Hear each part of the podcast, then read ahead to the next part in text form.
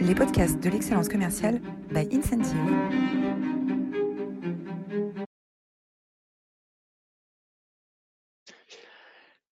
Bonjour à tous, bonjour à toutes, bienvenue dans cette nouvelle édition des Masterclass de l'excellence commerciale.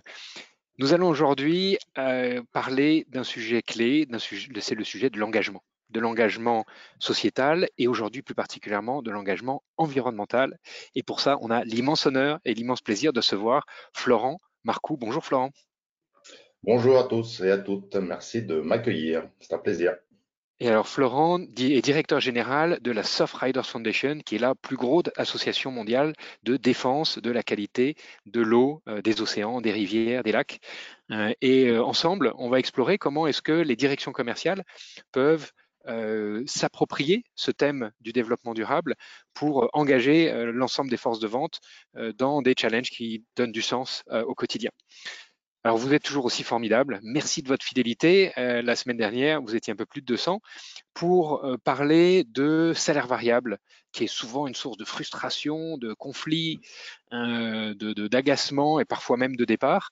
et comment faire pour que le salaire variable redevienne une source de motivation en automatisant les calculs, le partage et la gestion des particularités, des correctifs euh, euh, que l'on a toujours en fin, de, mois ou en fin de trimestre. Voilà, n'hésitez pas à euh, revoir cette masterclass très spécifique, assez technique, avec une méthodologie complète pour revoir, redéfinir votre stratégie de rémunération variable sur notre chaîne YouTube ou sur votre plateforme de podcast préférée.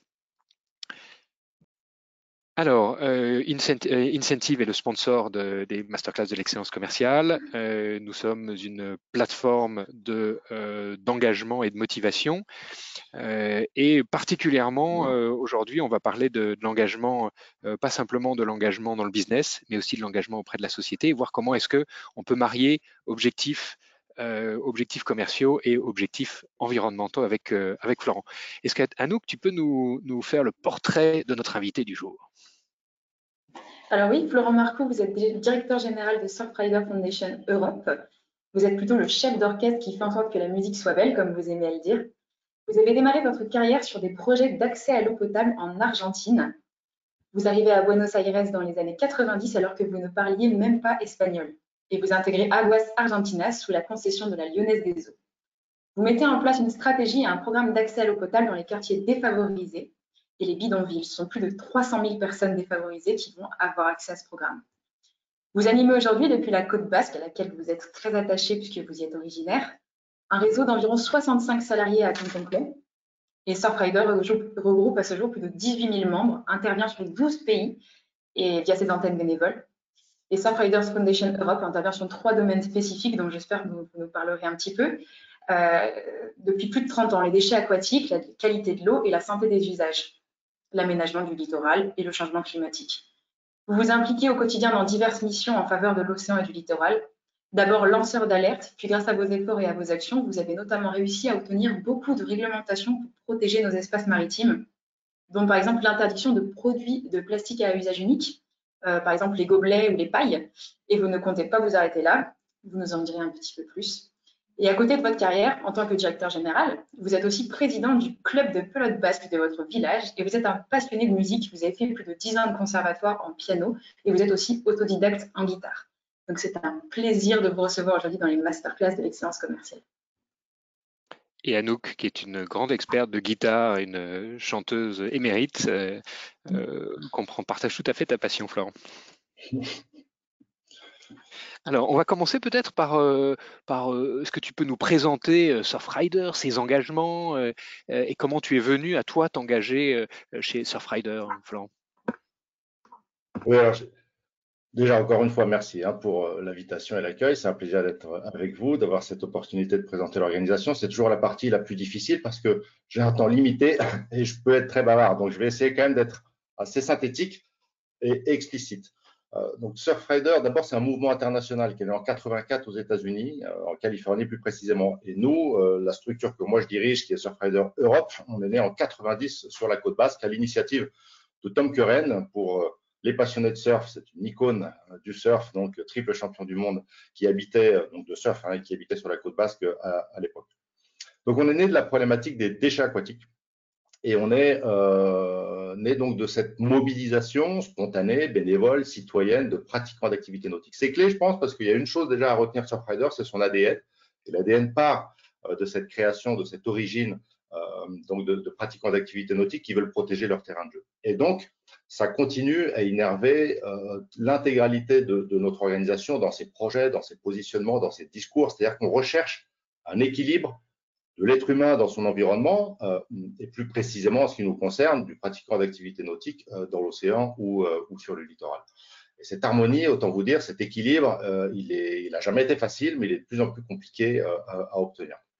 Donc c'est très riche, mais ce n'est pas toujours simple au quotidien dans, certaines de nos actions ou, de nos positions de nos plaidoyers. Ça, c'est l'ADN. Deuxième chose importante à, retenir, donc effectivement, Annick l'a mentionné, euh, on structure notre activité autour de trois grands enjeux socio-environnementaux. Le premier est celui des déchets aquatiques, on est né de ça comme je le disais, particulièrement des déchets plastiques. Il y a eu pas mal d'avancées euh, récemment. Il y a eu une prise de conscience euh, il y a 5-6 ans, je dirais. Moi, je le date à peu près autour de 2015.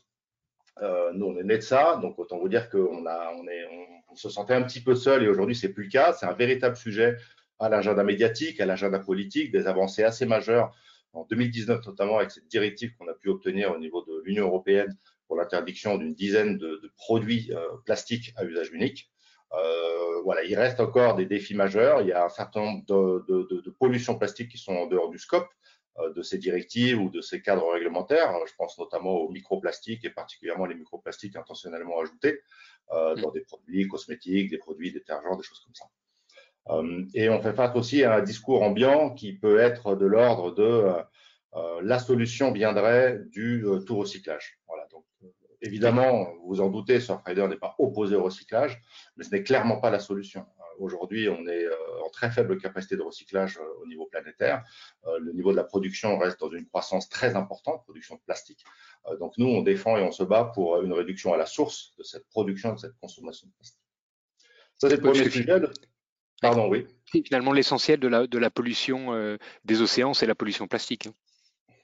Euh, je dirais pas que c'est l'essentiel. Euh, elle est très visible, donc on en parle plus, et notamment les macroplastiques. C'est pour ça que c'est euh, autour de ces macroplastiques ce qu'on voit que les premières directives et les cadres réglementaires ont pu être mis en place. Parce qu'on ne voit pas les microplastiques, effectivement, c'est en dehors du scope, comme je le disais. Mais c'est pas la seule. Euh, atteinte à l'environnement, aux écosystèmes euh, ou à la problématique aussi sanitaire. Et donc, c'est le deuxième sujet, c'est celui de la qualité de l'eau d'une façon plus générale, de la pollution euh, des, des, des, mers, de l'océan ou du littoral. Alors là, on a, beaucoup travaillé, on continue à travailler sur les enjeux de pollution bactériologique, euh, qui ont pu s'améliorer, il faut le reconnaître, et on l'accepte pleinement euh, à Surfrider, notamment depuis 2006, où une directive européenne sur ce qu'on appelle la directive des eaux de baignade a commencé à imposer à tous les États membres de surveiller la qualité bactériologique des eaux de baignade. Donc ça, forcément, les collectivités s'en sont saisies euh, pour des raisons notamment touristiques, pas que, hein, véritable d'engagement aussi, mais aussi pour des problématiques touristiques. S'en sont saisies et ont nettement amélioré et investi dans des stations d'épuration complémentaires, des bassins de rétention, etc. Mais aujourd'hui, il y a encore euh, là aussi, en dehors du scope, un certain nombre de pollutions qui nous inquiètent et qui sont en train de se développer. Elles ne sont pas nouvelles complètement, mais elles sont plutôt en croissance. Euh, on pourrait, appeler, euh, on pourrait parler de pollution biologique et de pollution chimique. Alors, les pollutions biologiques, c'est notamment l'apparition d'un certain nombre d'espèces invasives, euh, d'algues par exemple, qui peuvent arriver sur nos territoires ou sur nos côtes sur notre océan, notamment par exemple en lien avec le transport maritime, la problématique de gestion des eaux de ballast, hein, sans pouvoir rentrer dans trop de, détails techniques, qui est favorisé aussi par le réchauffement climatique, qui fait que la masse d'eau se réchauffe et donc permet à des algues qui sont plutôt des algues tropicales, par exemple, de rester, de s'implanter et de se développer euh, sur nos côtes. Ça, c'est pour le biologique. Euh, avec certains impacts sanitaires très importants. Hein. Il y a notamment une algue, nous, qu'on suit, qui s'appelle Ostreopsis ovata, euh, qui est une algue tropicale, qui s'est développée d'abord en Méditerranée il y a 10-15 ans, qu'on a commencé à retrouver cet été aussi sur les côtes basses, par exemple, hein, donc euh, en plein océan Atlantique, et qui sont assez dangereuses pour la santé euh, humaine. Euh, et la pollution chimique. Alors là, on est quand même dans une, moi je trouve, une aberration, c'est-à-dire qu'il n'y a pas, il faut le savoir, il n'y a pas de suivi aujourd'hui de la pollution chimique et de son interaction possible, de son impact possible sur la santé humaine. Donc, Sachez-le, euh, tous nos auditeurs, quand vous allez à l'eau l'été, euh, vous pensez être dans une eau très propre, euh, avec une autorisation de baignade sans problème. Et sachez qu'il peut y avoir des métaux lourds, des résidus médicamenteux, des perturbateurs endocriniens, etc., et qu'il n'y a pas de suivi. Alors, il y a un suivi de l'IFREMER pour le bon état écologique des eaux, mais il n'y a pas de données, il n'y a pas de suivi, il n'y a pas d'études épidémiologiques qui auraient pu être faites pour savoir à partir de quel seuil il y a un danger, ça représenterait un danger pour l'être humain. Donc, voilà nos combats actuels et futurs. Euh, qui sont très d'actualité d'ailleurs, parce qu'il y a une révision actuellement là en cours euh, à Bruxelles sur cette directive des eaux de baignade et on essaye euh, d'influencer et de travailler avec bah, la Commission européenne pour que ces nouveaux paramètres soient pris en compte. C'est formidable. Donc, pollution plastique, pollution chimique, pollution bactériologique. C'est ça vos, trois combats. Pollution biologique, exactement. Et il y a un troisième enjeu au-delà des, sur lesquels on, intervient, au-delà de cette pollution, c'est l'aménagement du littoral, qui lui aussi peut avoir un impact majeur, tant sur les écosystèmes, encore une fois, mais aussi sur les usages et les usagers. Cette, activité-là, ce, sujet-là, on avait une approche qu'on n'aime pas trop avoir à Surfrider, mais je dois le reconnaître, euh, historique, plutôt dogmatique. On préfère être assez pragmatique chez Surfrider. Mais c'est vrai qu'on avait tendance à s'opposer à tout projet d'aménagement parce que de fait, il va avoir un impact néfaste de toute façon sur l'environnement ou sur les usages. Mais on se retrouve confronté aujourd'hui avec un développement euh, d'un aménagement littoral nouveau en lien avec le réchauffement climatique qui nous oblige à revoir un petit peu notre façon de faire parce que le but n'est pas de s'opposer euh, dogmatiquement euh, à certains projets ou stratégies d'adaptation, ou stratégies d'atténuation, hein, avec le développement des énergies marines renouvelables, des parcs éoliens offshore qui vont commencer à, à poindre le bout de leur nez un peu partout, mais plutôt d'accompagner euh, cette, cette, transition, cette transformation de nos côtes pour minimiser les impacts euh, sur, sur les écosystèmes ou, ou, les usages. Voilà un petit peu les trois sujets, trois grands sujets sur lesquels on structure notre activité, nos projets, nos positionnements. On a quelques-uns transversaux, notamment le transport maritime. J'aurai sans doute l'occasion d'en reparler un peu plus tard. Donc ça, c'est pour les, sujets. Et encore une fois, je sais que je vais être très long, mais je vais être très court là sur la fin pour comprendre euh, l'ADN, nos thématiques d'action et comment on intervient. On a une approche que moi je fais systémique. C'est-à-dire qu'on essaye à la fois de faire un travail qu'on pourrait qualifier de conservation. Comment, en s'appuyant sur nos 50 équipes bénévoles dans 12 pays européens, on, a cette, finalement euh, cette expertise empirique, cette connaissance du terrain, on peut identifier des enjeux, des pollutions, des atteintes, des risques et essayer d'apporter une solution à travers du dialogue, euh, bien entendu, de la concertation, mais si nécessaire, de la manifestation, de la mobilisation, de la pétition, et y compris, euh, pourquoi pas de l'action juridique, de l'action légale. On a l'agrément pour rester en justice, j'ai des juristes en interne, et, on se porte, par exemple, systématiquement partie civile quand il y a des dégazages sauvages euh, dans, nos océans. Donc ça, c'est la conservation. Oui. Alors, comment est-ce que les entreprises peuvent euh, s'associer à cette, euh, à, cette, à cette initiative? Comment est-ce qu'on peut, euh, une entreprise peut réduire son impact environnemental? J'ai envie de dire, restons dans le, dans le sujet de, qui nous concerne, hein, qui est la qualité de l'eau, des océans, des rivières, des, des lacs. comment concrètement les entreprises s'impliquent avec Surfrider Foundation? Alors, il y, a deux questions en une. Sur, l'implication possible d'une entreprise par rapport à la problématique océan, déjà, je pense qu'il faut comprendre que tout le monde peut être concerné. Donc, il ne faut pas se dire, tiens, ben moi, euh, finalement, je suis à la tête d'une entreprise euh, plutôt de service, euh, de consultant. donc, moi, je suis très loin, je suis basé à Paris, je suis très loin de l'océan. bon, ce n'est pas, mon, pas mon souci ou ce n'est pas ma préoccupation. Non, tout le monde a son rôle. Alors, forcément, les entreprises qui ont une activité qui est complètement en interaction avec l'océan vont devoir parfois repenser en tout cas, nous, c'est notre avis, parfois même stopper certaines activités ou certaines pratiques pour en développer des nouvelles. Par exemple, je l'évoquais tout à l'heure, le transport maritime. Très clairement, l'interaction avec l'océan est euh, immédiat et évident. Il y a un travail de transition de ce secteur, de cette filière de transport maritime majeur à faire. Euh, transport maritime, c'est 3% des gaz à effet de serre au niveau mondial, par exemple. Donc forcément, euh, comment les bateaux sont propulsés, quelle énergie est utilisée, comment on gère le démantèlement des navires, etc., etc. Il y a énormément de choses. Donc là, il y a une certaine évidence et ça va toucher au cœur même du fonctionnement de, l'entreprise, de son business model, etc. Mais même pour les autres entreprises, il y a plein de choses à faire. On parlait tout à l'heure des plastiques à usage unique. Euh, donc le plastique est un fléau vraiment euh, de l'océan et planétaire. Hein. Euh, je pense que tout le monde a maintenant entendu que le plastique, on le retrouve partout. Hein. Vous ouvrez l'eau du robinet, il y en a. Vous allez tout en haut des montagnes, des sommets enneigés, vous allez en trouver. il y a une étude qui vient de sortir où on a retrouvé des particules, des microparticules aussi dans le sang. Donc on en ingère, ça intègre la chaîne alimentaire. Donc il faut qu'on arrive à se désintoxiquer de ce plastique. Le plastique nous a rendu plein de super services. Euh, donc, euh, le but n'est pas forcément d'arrêter tout le plastique du jour au lendemain, mais il faut clairement rentrer dans une diminution drastique, beaucoup plus de sobriété. Et donc, un petit, euh, petite astuce, je ne sais pas si c'est une astuce, mais en tout cas quelque chose que tout le monde peut faire. Est-ce que dans vos locaux, avec votre staff, dans vos équipes, vous utilisez du plastique à usage unique? Si c'est le cas, il faut essayer de se débarrasser de ça. Voilà. Stopper les gobelets, les pailles, les bouteilles en plastique surtout les petits contenants. Voilà, il y a plein de choses déjà euh, qu'on peut faire de ce type. Euh, pareil aussi, euh, quel, cahier des charges vous donnez à vos prestataires de nettoyage, quels produits ils utilisent, les produits, tout ce qui est produits rincés, les produits chimiques, bah, il faut le savoir, hein. tout ce que vous utilisez pour nettoyer vos sols, vos bâtiments, vos locaux, finira toujours dans l'océan à un moment. Euh, donc, euh, plus vous utiliserez des produits éco-responsables, moins d'impact on aura sur la biodiversité marine et océanique euh, à la fin, quel que soit votre, lieu d'implantation. Et puis, a la sensibilisation des collaborateurs aussi, bien entendu, puisque en, tant qu'individu, on a tous un rôle, on a tous un impact, on est tous des pollueurs, vous comme moi-même, hein, je me mets aussi dans le camp des pollueurs. Donc, bah, vous avez potentiellement une capacité, un levier d'action en tant qu'entreprise pour sensibiliser vos collaborateurs à cette problématique-là et voir comment ils peuvent changer aussi dans leur, dans leur quotidien. Donc ça, c'est des conseils très pragmatiques pour euh, prendre des actions euh, concrètes euh, au sein de l'entreprise en tant que chef d'entreprise, en tant que directeur commercial. alors maintenant, comment est-ce qu'on peut s'impliquer avec Soft Riders Foundation pour accélérer cette, cette application, cet engagement? Oui, alors on a, depuis toujours, Surfrider euh, travaille avec le secteur marchand. On n'a jamais été dogmatique. Euh, certaines ONG peuvent l'être. Nous, on estime que la transformation, la transition doit se faire avec le secteur marchand. Et donc, on aime ce dialogue, cette, confrontation parfois d'idées aussi, euh, et ce partenariat, cette collaboration.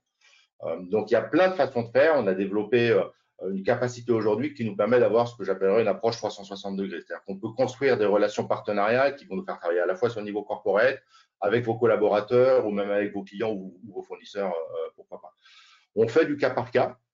Euh, donc, on va rentrer dans une discussion, un dialogue pour comprendre euh, quelle, est l'entreprise, quel est, son, objectif, hein, sa mission, son organisation, le sens aussi qu'elle veut donner à son engagement sociétal, à son engagement environnemental. Et en fonction de ces objectifs, on va essayer de construire quelque chose ad hoc. On ne va pas travailler avec toutes les entreprises. Je pense que vous l'imaginez bien. On a des processus internes de due diligence qui vont nous permettre d'analyser aussi le secteur, de voir s'il n'y a pas une incompatibilité entre vos positionnements, vos idées et les nôtres. Euh, c'est comme ça. Je pense que c'est aussi notre crédibilité euh, pour, pour, pour, euh, qu'on doit garder vis-à-vis de notre communauté. mais, mais, mais, quand cette étape est passée de due diligence, on, peut, on peut faire du sur-mesure. Donc, on va euh, pouvoir euh, évidemment euh, demander généralement un soutien financier. Hein. ça fait partie de notre modèle économique. le secteur marchand est une des sources de financement de l'organisation.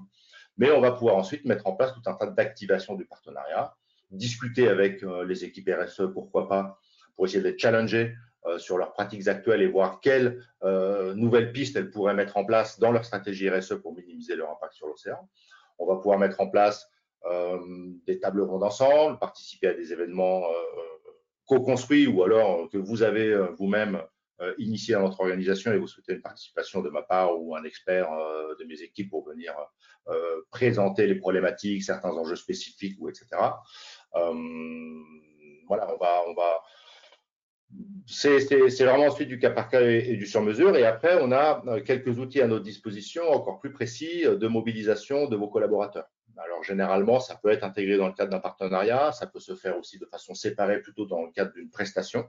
On a ce qu'on appelle les JSE, les journées de sensibilisation d'entreprise, où là, on va être à l'écoute de votre besoin, de ce que vous voulez faire, et on va vous proposer euh, une demi-journée ou une journée d'activité euh, que euh, je mettrai à la frontière entre le team building pour vos équipes et de la déclinaison opérationnelle de vos stratégies RSE. On peut amener 20, 50, 100, 300 collaborateurs sur un territoire donné, faire une collecte de déchets, euh, embarquer sur un kayak ou sur les plages ou sur des bords de rivières ou de lacs euh, ou même en ville. Au-delà de cette collecte, ensuite, euh, on va faire un, temps de sensibilisation, on va vous montrer à quoi ça sert, on va trier les déchets, les monitorer, on va expliquer que derrière cette collecte de déchets, c'est pas tant de nettoyer, mais c'est de nous donner de la donnée et de l'information qu'on va ensuite relayer à Bruxelles, c'est-à-dire que ça permet de contribuer, et vous contribuez à travers ça au lobby, au plaidoyer qu'on peut faire au niveau de, la Commission européenne. Voilà, il y a ce type euh, de journées qu'on peut organiser. Et de façon plus digitale, euh, on a aussi tout un tas euh, d'activités qu'on peut proposer. Notamment, on a là tout récemment finalisé avec, c'était avec Bouygues Télécom, qui est partenaire hein, à travers sa fondation depuis longtemps de, de Surfrider, un espèce de, quiz d'animation interne des collaborateurs. 1500 y ont contribué à la fondation Bouygues Télécom, pardon, chez Bouygues Télécom en l'occurrence. Avec chaque jour, euh, on a un partenaire qui s'appelle Prod et ça permet chaque jour de recevoir dans sa boîte mail un petit quiz, euh, une petite information, une petite sensibilisation euh, et de, et, de, et, de, créer comme ça un petit événement sur une semaine ou deux semaines sympa et, et pédagogique. Quand une entreprise donne de l'argent à la fondation, comment est-ce que cet argent est utilisé?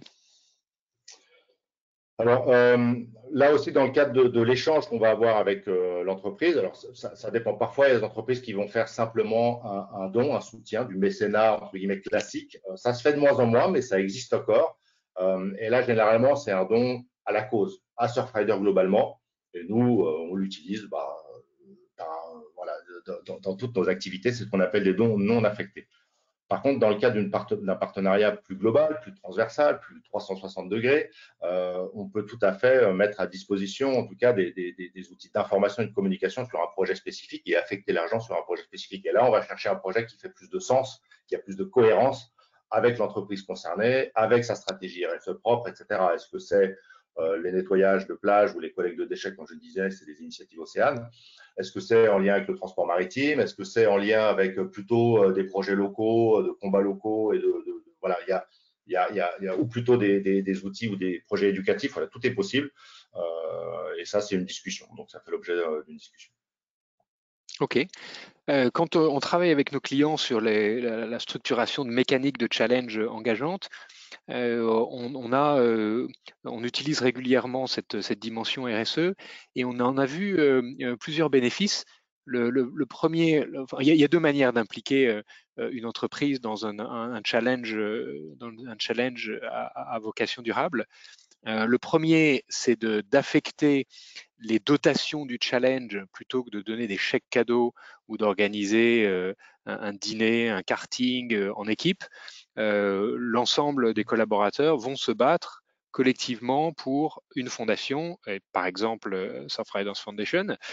Euh, et donc c'est un don, euh, un don à la fin du à la fin du challenge, euh, et dont le montant est calculé avec tous les points qui ont été récoltés par les par les collaborateurs. Ça c'est une, une, première type de mécanique qu'on voit assez régulièrement avec la possibilité, le gros avantage d'avoir des de donner le choix à des régions de se battre pour l'association de leur choix. Alors bien sûr, dans le sud-ouest, on va avoir un engouement tout particulier pour, pour, pour ta fondation. et puis, il y a une deuxième, une deuxième manière qui est d'intégrer dans les mécaniques elles-mêmes, pas simplement dans les dotations, mais dans les mécaniques elles-mêmes, plutôt que de donner des points ou de valoriser uniquement de la, de, de, la performance commerciale, hein, on va intégrer d'autres critères. Par exemple, euh, des critères de formation ou de sensibilisation, euh, des critères bien sûr de performance commerciale, et aussi on peut intégrer des critères euh, de développement durable avec par exemple la participation euh, à euh, des événements ou des, euh, des actes, des, journées de, de, sensibilisation ou des journées de nettoyage de plage. et donc, à chaque fois qu'un collaborateur va participer à une action, à une action engagée, il va faire gagner des points à son équipe et l'équipe montera ainsi dans le, dans le classement. Donc, il y a vraiment, chez nous, on voit deux, deux types de mécaniques. Hein, pour, pour, être très concret dans l'organisation des challenges commerciaux, soit euh, travailler sur les dotations et orienter les dotations euh, vers la fondation, euh, soit intégrer à l'intérieur des mécaniques euh, des points associés à des activités des activités RSE et, notamment ça peut être en partenariat avec, avec la fondation. Comment est-ce que plus globalement toi, tu, vois ton expérience avec les entreprises? Est-ce qu'il y a une expérience particulièrement marquante d'un engagement avec une entreprise qui t'a marqué ou que tu as trouvé que c'était vraiment efficace, tout le monde était bien impliqué, c'était vraiment sympa?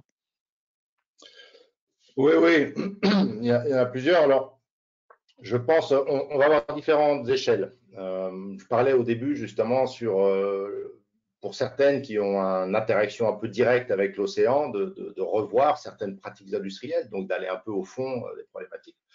Euh, sur ce sujet-là, par exemple, on a, on a mis du temps d'ailleurs, on a mis à peu près un an à construire cette collaboration avec Biotherm, parce que Biotherm, euh, énorme marque de cosmétiques, le cosmétique, la cosmétique en général, euh, a un impact sur les problématiques chimiques, l'emballage, etc. Donc, mais bon, ils avaient un engagement déjà très avancé, très fort nous a donc convaincus pour partir ensemble. Et on les a euh, challengés intellectuellement, euh, j'ai envie de dire, dans cette euh, interaction avec les équipes RSE sur la problématique du packaging et de l'usage unique. Alors, pas du packaging, mais même du, contenant, en fait. et bah, ils ont réfléchi à ça, ils se sont fait accompagner par une agence, je crois, externe, et ils ont fini par mettre en place et, et construire, donc c'est en cours de développement, enfin c'est déjà sur le marché espagnol et ça va se développer au niveau un système de refill. Quoi. Donc, euh, votre euh, crème solaire, au lieu d'acheter euh, simplement par petits tubes et à chaque fois que le tube est, vide, bah, racheter un autre, et ben, vous retournez dans certains magasins et vous le re-remplissez. Donc, ça évite évidemment toujours à la source, essayer de refuser un certain nombre de, de, de, matériel plastique. Bah, là, ça permet de, ne pas devoir racheter un contenant à chaque fois. Donc ça, je trouvais que c'était un impact très important et très intéressant, d'avenir sans doute aussi, espérons-le, parce que le problématique de l'emballage et, des contenants est assez fondamental. Et comment faire changer ça? Et c'est particulièrement prégnant et difficile pour des boîtes cosmétiques parce que les enjeux sanitaires sont évidemment très présents euh, aussi. Ça, c'est un exemple. Un deuxième pour une structure qui est peut-être moins immédiatement, c'est pas vrai, mais en l'occurrence, vous verrez qui, mais euh, il y en a aussi. Mais là, c'était plus sur le niveau des collaborateurs, des pratiques du quotidien, dans sa façon de vivre au sein euh, des locaux. C'est avec RTE, on est aussi en partenariat euh, depuis très longtemps avec eux, hein, donc le transport et électricité. Et eux, quand ils ont déménagé ou ils sont réorganisés, ils ont regroupé tout le monde dans une seule grande tour à la Défense à Paris. Et ben, ils en ont profité pour mettre fin au plastique à usage unique. et donc, ils nous ont mobilisés et au moment du premier jour de l'intégration de tous les nouveaux collaborateurs dans cette nouvelle tour, il y avait 13 étages. On avait euh, deux personnes par étage et on leur a distribué à chacun qui rentrait euh, un petit, petit éco-cup, hein, comme on dit, euh, pour pouvoir boire son café ou son eau, une gourde, voilà, du, matériel pour remplacer l'usage unique. Et donc l'intégralité des collaborateurs a été insensibilisée à ça. Euh, de équiper pour, euh, et puis euh, l'entreprise a définitivement stoppé tout ce type de choses. Qui soit dit en passant, je sais qu'en termes de contrôle de gestion, il a un impact relativement intéressant aussi en termes de coûts. c'est vraiment que je leur demande d'ailleurs les résultats, mais, mais, mais voilà, je, crois que ça a eu un, avantage aussi au niveau.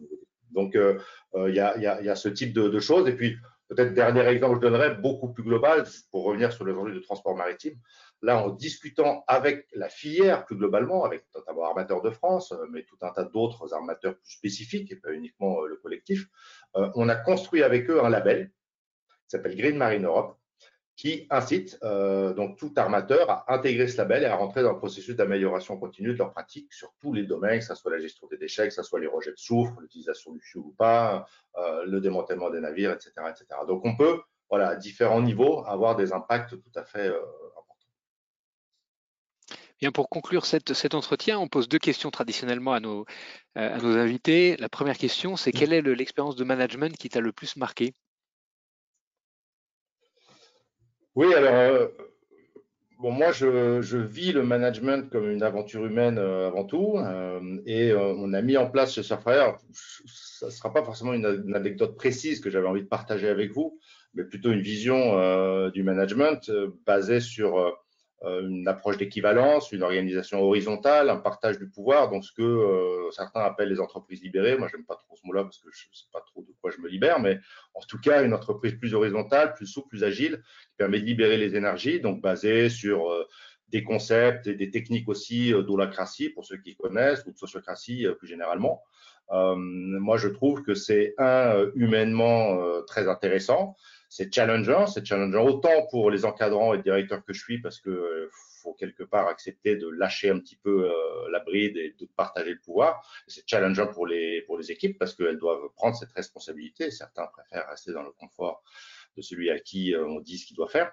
Euh, mais c'est absolument passionnant et, en termes d'impact et de performance, c'est assez génial parce que ça libère les, les énergies. voilà. Donc moi, c'est cette expérience managériale globale. C'est pour ça que Anouk le rappelait, j'aime bien me, me, définir en tant que dirigeant comme un chef d'orchestre je me vois plus comme un chef d'orchestre euh, que, autre chose. Voilà. Une citation qui t'inspire? Ah oui, alors une citation, euh, oui, il y en a une que j'utilise beaucoup. Alors, je, l'ai beaucoup utilisée dans le passé pour des enjeux d'ailleurs de management. C'est une citation d'André Gide qui disait choisir, se renoncer. Euh, donc, on voit tout de suite au niveau managérial comment accompagner des équipes et les aider parfois à lâcher prise, à mieux prioriser, etc. etc mais je trouve qu'elle est aussi euh, particulièrement euh, pertinente et cohérente avec la problématique que vivent nos sociétés actuelles. Euh, et donc, nous, c'est d'ailleurs parfois le défaut des ONG hein, environnementales, c'est qu'on passe notre temps à dire aux gens ce à quoi il faut renoncer, mais c'est difficile le renoncement. Et, il faut aussi, il est plus facile de renoncer quand on a fait le choix. Donc, comment ensemble, vous, entreprises, ONG, évidemment institutions, on construit euh, et on fait ce choix de société qui nous paraît euh, vivable, hein, en, réaction à ce que les scientifiques du GIEC ou du PBES peuvent euh, nous, nous, nous, dire chaque jour un peu plus, malheureusement. Et je pense que tant qu'on ne fait pas ce choix, et ce choix qui va donner envie, euh, bah, on aura du mal à renoncer à tout un tas de pratiques qui, malheureusement, euh, il faut de toute façon stopper. Et si on ne fait pas ce choix-là, nous, euh, il s'imposera à nous eh bien, euh, un chef d'orchestre pour que la musique soit belle. La musique a été magnifique aujourd'hui. Merci beaucoup, Florent, de, ton, de ton intervention. on va retenir, choisir, choisir, c'est renoncer. c'est renoncer à des tas d'habitudes qui viennent polluer nos océans et sur lesquels on peut agir très concrètement grâce à la fois aux, aux beaux conseils que donne euh, la fondation euh, Softrider, hein, mais aussi à toutes les actions qu'on peut mener en entreprise, euh, soit directement en s'impliquant avec la fondation à travers du mécénat ou des actions communes à organiser ou en, intégrant des mécaniques durables dans les challenges commerciaux, soit en tant que dotation, soit dans des actions à mener pour faire gagner ces, ces équipes. Un, immense merci pour, pour ton intervention, pour ton partage. et on peut, alors il y a peut-être quelques, Anouk, est-ce que euh, on a quelques suggestions de, lecture pour compléter cette, euh, ce, webinaire.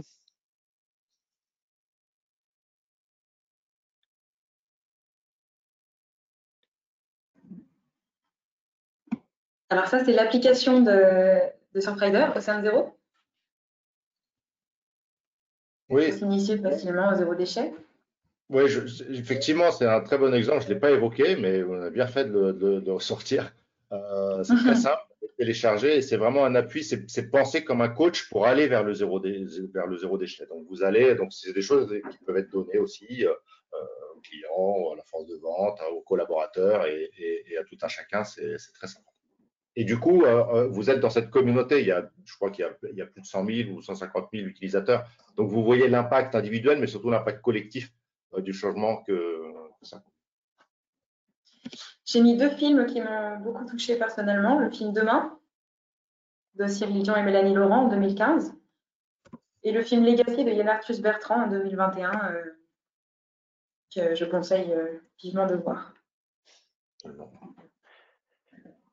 Voilà, la semaine prochaine, on aura le, plaisir de recevoir Emmanuel Blon, euh, qui est vice-présidente d'Infosys, euh, qui s'occupe de la euh, practice change et qui nous parlera de ressources humaines et d'intelligence artificielle. comment est-ce que l'entreprise est en train d'être transformée et disruptée. Voilà.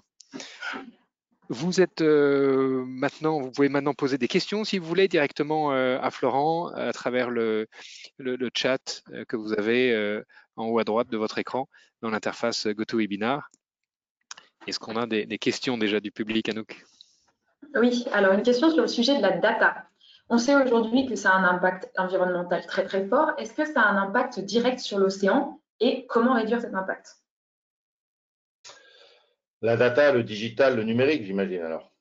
C'est ça? Je pense. oui, oui, c'est un impact.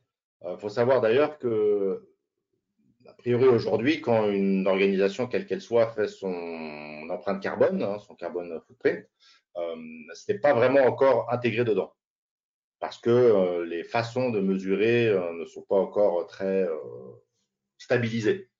Moi, en tout cas, j'ai fait ma propre empreinte carbone de Surfrider parce que je trouve que c'est bien d'aller challenger des entreprises ou d'autres organisations, mais c'est bien aussi de balayer pour sa porte, donc pour savoir où j'en étais et comment progresser aussi sur ces aspects-là. Et c'est là où j'ai appris d'ailleurs que c'était intégré. Donc oui, ça a un impact. Je viens de suivre justement une étude que vient de finaliser à peu près l'ADEME sur ce sujet-là.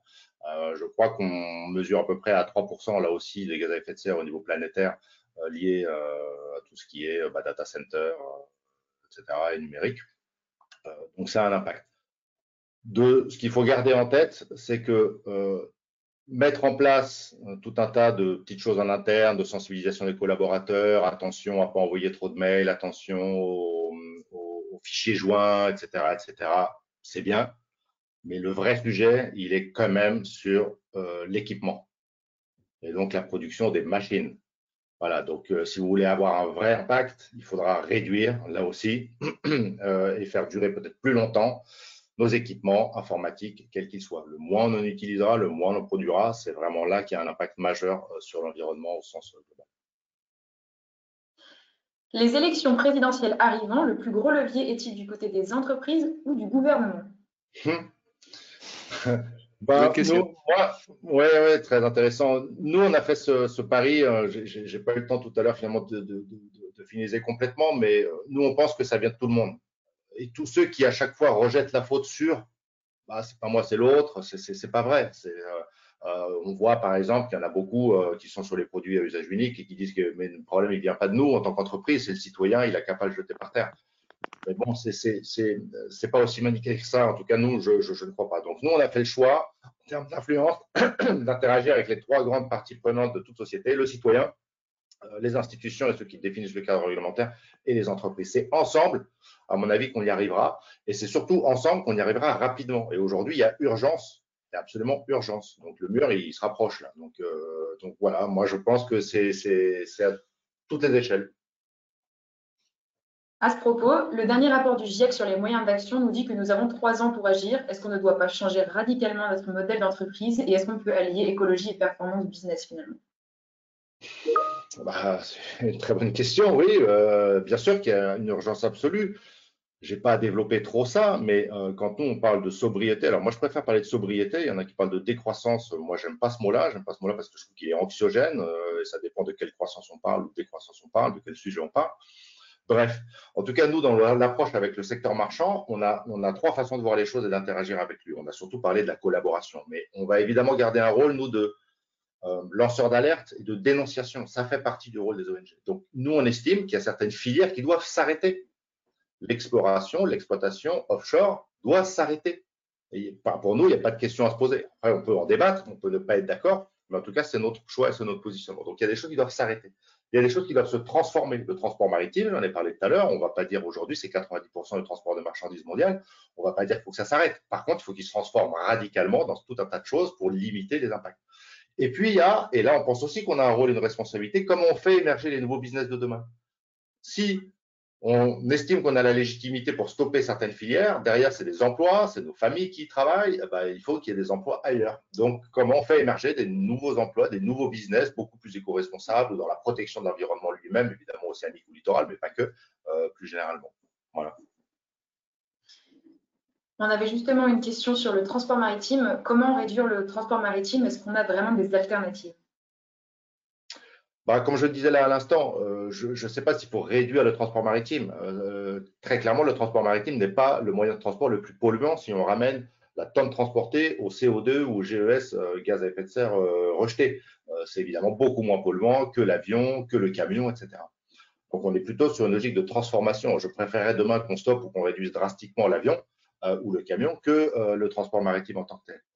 mais par contre, oui, ils ont, ils ont donc il y a tout un tas d'enjeux d'innovation Et demain, nous, on prône, on va dire, une propulsion mixte qu'on pourrait appeler, sans doute qu'ils vont encore utiliser un peu de fossiles, notamment du gaz. Ça serait déjà même mieux que le fuel lourd, parce qu'aujourd'hui, c'est du fuel lourd. Euh, donc, ils sont en train de transformer les bateaux autour de ça. On dit, je suis pas en train de dire que le gaz, c'est bien, euh, mais c'est un peu moins pire que le fuel lourd absolument dégueulasse, euh, pardon du mot, qu'ils utilisent. Et puis, ils vont coupler ça avec, par exemple, de la propulsion vélique qui est en train de se développer à vitesse grand V, avec des investissements majeurs qui sont en train de se faire, et tant mieux autour de ça, que ce soit par des grandes kites qui sont, qui peuvent, et, ça peut vraiment réduire de 10, 20, 30, 40% la consommation énergétique pour la propulsion du navire. Euh, donc oui, il y, a, des solutions qui existent. Mais sur le transport maritime, je ne pense pas qu'il faille forcément réduire, ça serait bien de limiter aussi. Euh, et si on consomme moins tous autant qu'on est de vêtements, bah, il y aura moins de vêtements qui vont circuler sur les bateaux, donc on va moins aussi avoir des bateaux euh, dans l'océan. Et consommer local. Beaucoup d'entreprises disent s'impliquer alors que leur engagement relève plus du greenwashing que du véritable engagement. Que leur dites-vous? Bah, c'est bah, alors déjà c'est pour ça que nous on fait ce travail de due diligence euh, et d'analyse euh, pour chacune qui voudrait collaborer avec nous ou associer son image pour vérifier qu'il y a une véritable cohérence au moins d'engagement. On ne demande pas l'exemplarité. Euh, Nous-mêmes on n'estime pas qu'on est exemplaire en tant qu'organisation. On fait aussi notre euh, travail d'amélioration et voilà. Euh, et, et, donc oui, si on estime que c'est du greenwashing, bah, on va pas partir en collaboration avec euh, avec elle. Et après, potentiellement, selon nos stratégies, euh, nos trucs, on va peut-être dénoncer certaines pratiques, comme je le disais tout à l'heure, là, dans notre mission sociale. Quand vous parlez de sobriété, à quoi va-t-on renoncer concrètement? Ah, mais oui, mais est-ce qu'il faut se focaliser sur ce à quoi on va renoncer ou ce qu'on va gagner?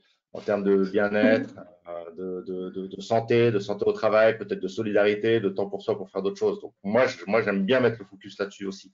Ceci dit, en termes de renoncement, euh, bah, il faut renoncer à du déplacement, du déplacement individuel notamment, du déplacement en voiture. Euh, il faut, il faut renoncer aussi à un certain nombre de euh, d'achats un peu compulsifs euh, ou euh, trop trop répétés, trop réguliers. Je pense que tous autant qu'on est, si on fait le tour dans nos placards de ce qu'on a comme vêtements, de ce qu'on met réellement, je pense qu'on peut avoir des, sacrées surprises. Et bah, ça ne nous empêche pas, année après année, de continuer à faire les boutiques, à passer les soldes, bah, c'est si, bah, c'est super, bah, ça j'aime bien. mais est-ce qu'on en a besoin? En fait, tout ce qui est le superflu, tout ce qui est le superflu, c'est, euh, il, y en a énormément. Et pour revenir à l'essentiel, alors je sais pas, je sais pas si ça fait euh, amiche comme certains disent, moi je pense pas du tout, mais, mais en tout cas, euh, ça, ça, ça, nous permet de, de voilà, de, de, revenir à quelque chose qui est simplement durable et vivable. Hein encore une fois, c'est pas moi qui le dis, c'est les scientifiques qui le disent. Donc, euh, voilà, faut penser. Et, on parle pas de, enfin, je sais pas, hein, quand on se rend compte maintenant, là, euh, dans une, question, on parlait de trois ans, effectivement, dans le dernier rapport du GIEC. on parle des gros enjeux en 2050 et puis 2100 si vraiment on fait rien. Et c'est demain, quoi. Moi, j'ai des enfants en bas âge, en 2100, ils seront, ils seront là, quoi. Donc, ils vont vivre de plein fouet ça. Merci beaucoup. Bah, Un immense merci, Florent, pour, euh, pour cette, euh, cette intervention, cette masterclass euh, bien sympa qui nous a aéré l'esprit. On a pris un peu de bonheur de Biarritz avec nous dans, cette, dans cet échange. On vous donne rendez-vous la semaine prochaine dans la prochaine édition des, des masterclass de l'excellence commerciale. Et à très bientôt, j'espère, Florent, pour de, pour une prochaine intervention autour de, projets que tu mènes avec, euh, avec euh, certains de, de, nos clients et, et, tes, mécènes. Voilà. Avec plaisir, n'hésitez pas. Et on peut aussi mettre à disposition des équipes sur des sujets beaucoup plus précis, techniques, comme je le disais, euh, à destination de cette communauté-là. Voilà, pas de souci. et merci encore une fois pour l'invitation. Merci à tous. Merci, merci, de votre fidélité et à la semaine prochaine. Bonne journée. Au revoir.